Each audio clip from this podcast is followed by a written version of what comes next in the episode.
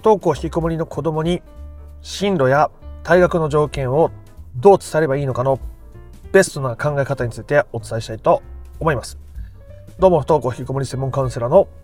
曽太郎です。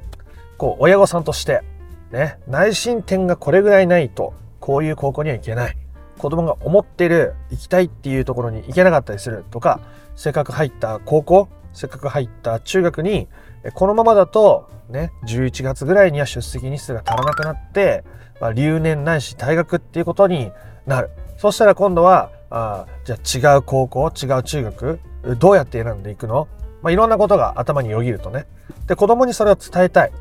じゃないと子供も考えられないだろうから、う、ただ子供にそれを伝えることが子供にとってはねこう苦しいうまく自分が学校行けなかったダメだったんだみたいな気持ちになっちゃったり、まあ、そもそもこう話をしようにももう今はそういうこと考えたくないんだっていう状況かもしれないと変なプレッシャーをかけたくもないしかといってこう伝えないことには考えられないだろうから伝えておいた方がいい気もするし一体どうしたらいいんだいというこうお悩みをね抱える方も多いと思います。でその時に実際にやっぱ子供にねプレッシャーをかけるような言い方になっちゃったりとかうんとまあ、親としてはいろいろね子供より詳しいから伝えてあげたいっていう気持ちもわかるんですけどやっぱそこでえ変わり方を間違えてしまうとこう非常にお互いね苦しい方向に行ったりしてしまう。不登校引きこもりの本質的な解決からは遠ざかってしまうので今回はどうしたらいいんだいというね、えー、そこのところについてどう整理を進めていったらいいんだいという話をなるべく分かりやすくなるべく具体的にお伝えしてみたいと思いますので不登校引きこもりを本質的に解決していきたいぞという人は最後まで聞いてみてください。えということでそのベストなあ関わり方についてですけども一番大事なことをまず先に伝えたいと思いますが結局それによって、えー、進路が、まあ、子供の望むところに行こうが子供が進路進学できなかったとて退学になったとてそれは結局子供の問題だっていうことをちゃんと親御さんがまあ、わきまえておくことはとても大切ですね。とても大切。まあ、だからといってどこまでが子供の問題だって考える、整理するところもとても難しいって感じる方も多いと思います。だって子供知らないんだから。出席日数、内申点、えー、もろもろのこと知らない条件を知らないのに、転学先、ね、条件を知らないのに、考えることすらままならない親として伝えることは義務、責務なのではないかと考える気持ちもあると思いますので、そこのところについても話をしっかりしていきたいと思います。ねえー、まず、えー、進路、進学、退学するということも含めて、結局子供が決めることですね。結局子供が決めること。だって子供の人生ですから、そこについてはね。お金を払う、払わないとか、送迎どうする、こうするとか、どれぐらいこうフォローするかしないかっていうのは、親御さんにとっての課題ではもちろんあると思います。僕も娘がね、こういうことやりたいって言ったとしても、全部が全部叶えられるわけじゃないと思うんですよね。こういう事情があって、こういうフォローは難しいんだってことを正直に伝えることもあると思いますし、それはその家庭の形の数だけ、まあ、バラバラじゃないですか。例えば、シングルマザーでとか、旦那さん単身赴任でっていうだけで条件が変わる方もいらっしゃると思いますし、ね、海外留学でも何でもかんでも、ね、行きたいんだったら何でも応援するよっていう家庭もあると思うんですよね。さ経済的なことも含めて。いろんなケースがありますからね。で、結局、そこで退学しようが、退学しまいが、あの、それは子供の人生なわけです。仮にこ、こういう話をすると、じゃあ、退学するのかしないのか、進路を決める気があるのかないのかは、意思表示してほしいっていう親御さんもいらっしゃいますけど、その意思表示をすること自体も子供の問題なわけですよね。で、大切なのは意思表示をしないっていう選択をするんだったら、それはそれで子供が選択していることになるし、それによって、こう、進路、進学が思うようにいかないとか、退学することになったとしても、それは子供が決めたことによる結果なので、その結果を子供にちゃんと受けさせることが大事ですよね。その結果を受け取るっていうのは、その現実を生きるっていうことなので、親御さんとしては後で後悔してほしくないとかね、なんであそこで親としてもうちょっと子供の背中を押してやれなかったんだろうとね、思う気持ちが出てくるかもしれないとかね、そういうところから子供にいろんなアシストをしてあげたいって、えー、思う気持ちが出てくるかもしれないですけど、とはいえ、えー、子供が自分で意思表示をしないとか進学しないとか、うん、自分で前向きに動き出さないことによって失敗したとしても、それはそれで子供が選択したことですから。ね。それは悪いことだとか、あダメだったんだって自分のことを思ったり子供のことを思ったりすると、結局苦しくなっていってしまうので、え、それはちゃんと責任を取らせる関わり方をしないと、先回り、過干渉、依存っていうところから抜け出せなくなってしまうので、それは全く本質的な解決とは違うところになっちゃいますよね。で、その子供にどうやって伝えたらいいのか、自分が持ってる情報を伝えた方がいいのか伝えない方がいいのかっていう時に、こう考えるとても大切なポイントがあるので、それについても触れたいと思いますが、それはどうして伝えたいと思っているのかということを一旦振り返ってみるといいと思います。自分がどうして子供にこの進路の情報、退学するかどうか出席日数の情報、転学先の情報を、え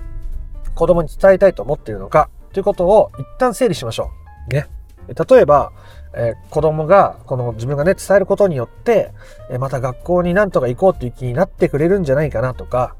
あ子供が少しでも後悔しないように、うん、できる限りのことをしてあげたいんだとかね。で、それが、えっ、ー、と、親御さんが子供に対して変化を願う気持ちが大きいのであれば、それは多分うまくいきづらいですね。子供はそれをプレッシャーに感じたりとか、また子供をあ自分のことをね、親があ学校に行かせよう、なんとかあ規定路線に乗せようとしてきてるんじゃないか。ね、子供からすると、こう、型にはめられるような感じがしたり、今の自分を否定されているような感じがして、えー、気持ちが乗らない、嫌だな、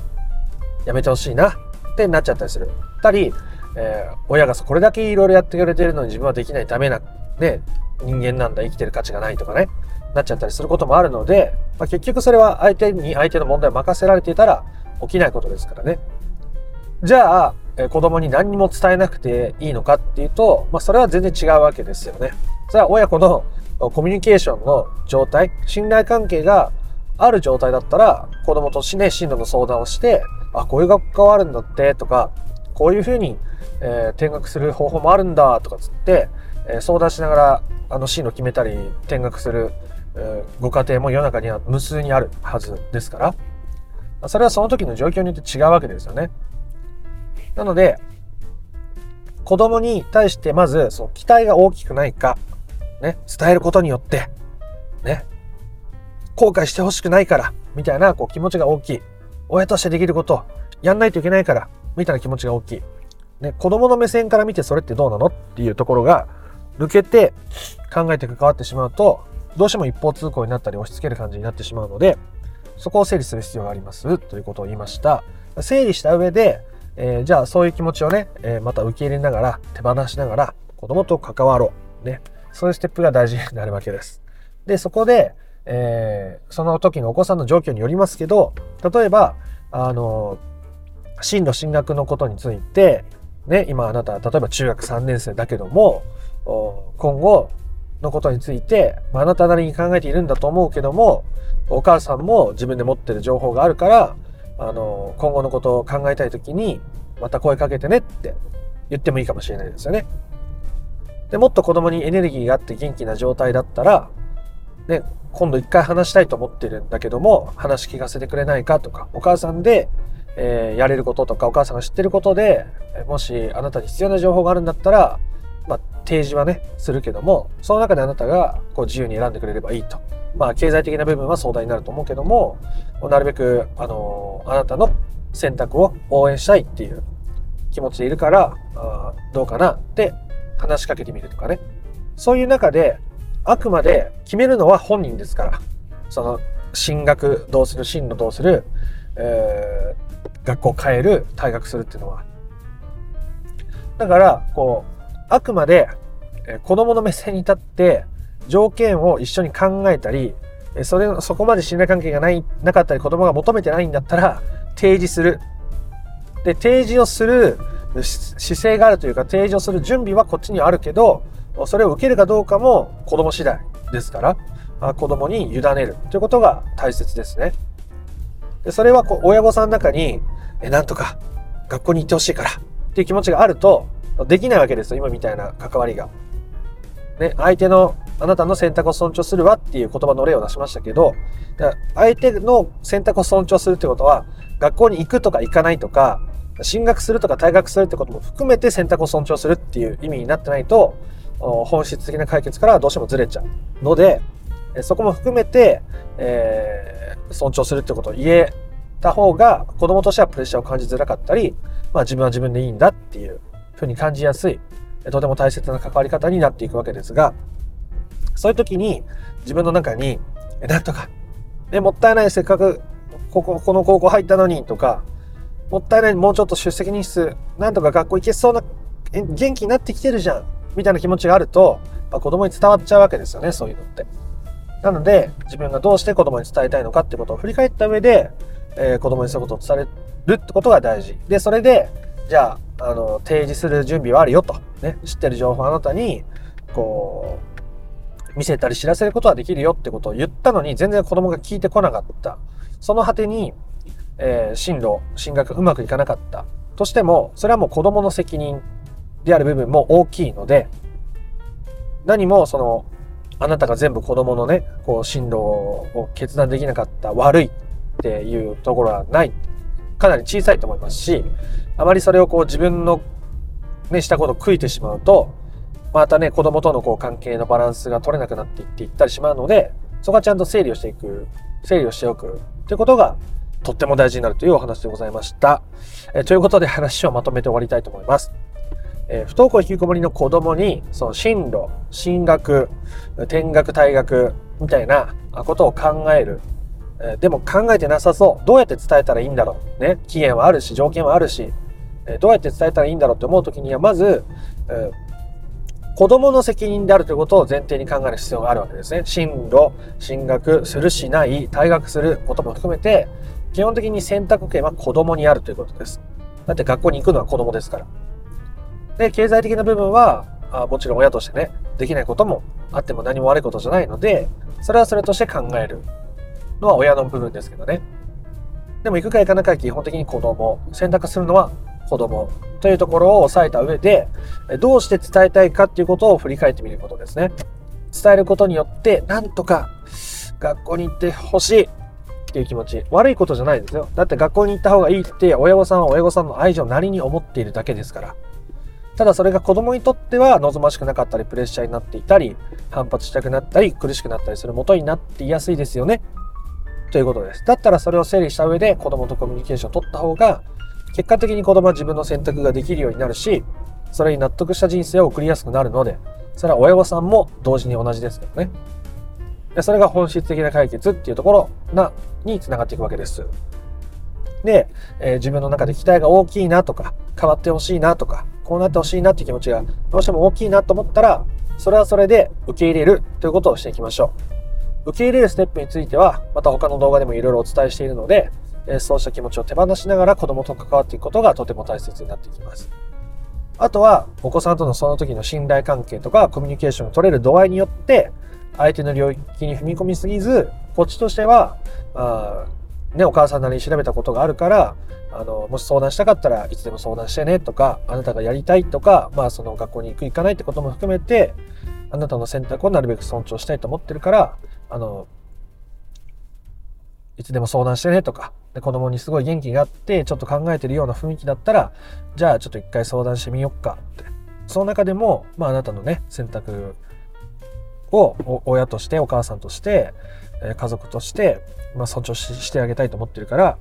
その中で決められるといいねみたいな感じで伝えていけるとこのまま押し付けられたとか親のために頑張んないととか自分を無理させてっていう気持ちじゃなくて選択していきやすくなるのでその後もね結果的に学校に行くっていう選択をしたとしても学校を続ける可能性は高い高いと思いますし退学して自分の他のやりたい道とか違う道がに進んでいくことになったとしてもまたそれはそれでね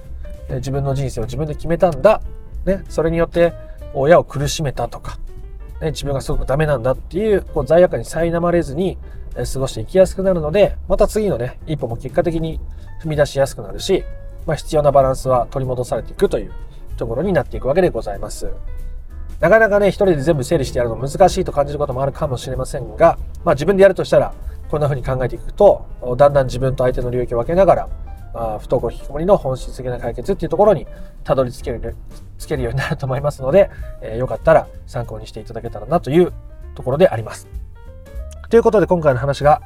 良、えー、かったなとか面白かったなと思った方は、いいねやコメントをしてみてください。で不登校引きこもりの解決法について、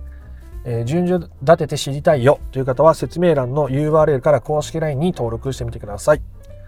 そちらから不登校引きこもり解決のための三種の神器という動画セミナーを無料でプレゼントしております。チャンネル登録も興味のある方はしておいてください。